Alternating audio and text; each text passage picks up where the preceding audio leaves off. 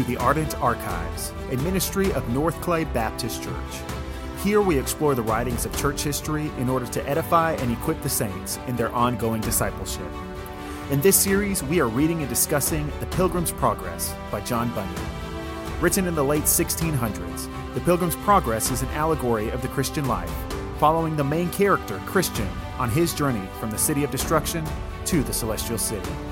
More than any other work in the history of the church, The Pilgrim's Progress captures both the struggles and joys of living the Christian life in a way that is not only accurate, but enjoyable to read. So prepare yourself for an epic adventure as we embark on The Pilgrim's Progress by John Bunyan.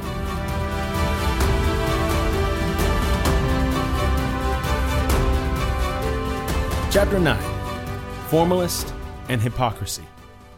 And as he was troubled about this, he spotted two men come tumbling over the wall on the left side of the narrow way. They soon called up to Christian and entered into conversation with him. The name of the one was Formalist, and the name of the other, Hypocrisy. Christian asked, Gentlemen, where have you come from and where are you going? Formalist and Hypocrisy answered, We were born in the land of vainglory and are going to the celestial city for reward. Christian responded, well, Why did you not enter in at the gate, which stands at the beginning of the way? Do you not know that it is written that the one who does not enter by the gate, but climbs up some other way, that person is a thief and a robber?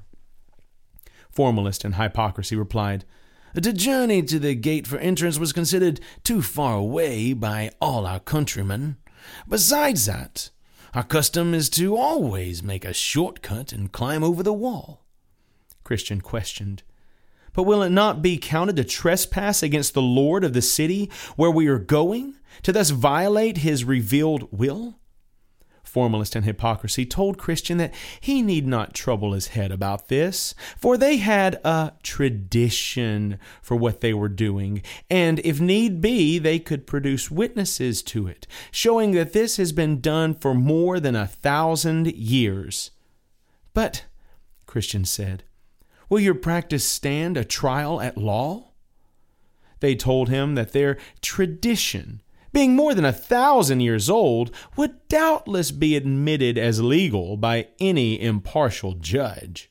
And besides, they said, if we get into the way, what does it matter how we got there? If we are in, we are in. You are in the way to the celestial city, and you came in at the gate. And we are in the same way, and we came tumbling over the wall. So, how is your condition any better than ours? Christian explained, I walk by the rule of my master, but you walk by the vain working of your imaginations. You are accounted as thieves already by the Lord of the way. Therefore, you will not be found to be true pilgrims at the end of the journey. You came in by your own way, without his direction, and you shall go out by yourselves without his mercy. To this, they made but little answer. They only told Christian to pay attention to himself. Then I saw that they went on in their own ways, without much conversation with one another, except that the two men told Christian that as to laws and ordinances, they had no doubt but that they were as careful to do them as he was. Therefore, said they, we do not see how you differ from us, except for that coat which is on your back, which probably was given to you by some of your neighbors, to hide the shame of your nakedness. Christian answered, You cannot be saved by laws and ordinances, and you did not come in at the narrow gate.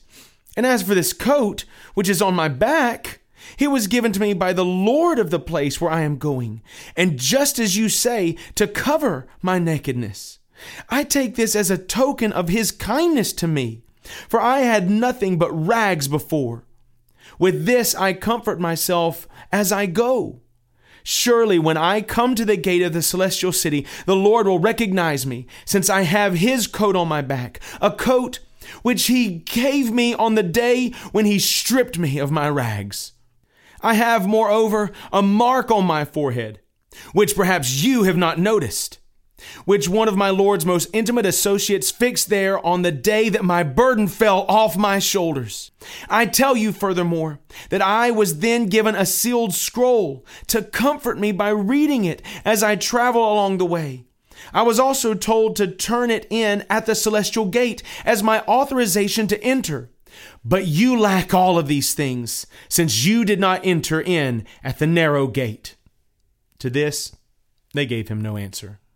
They only looked at each other and laughed. Then I saw that they went on, and that Christian walked on ahead, no longer talking to formalist and hypocrisy. He would ponder to himself, sometimes sighing, and sometimes content.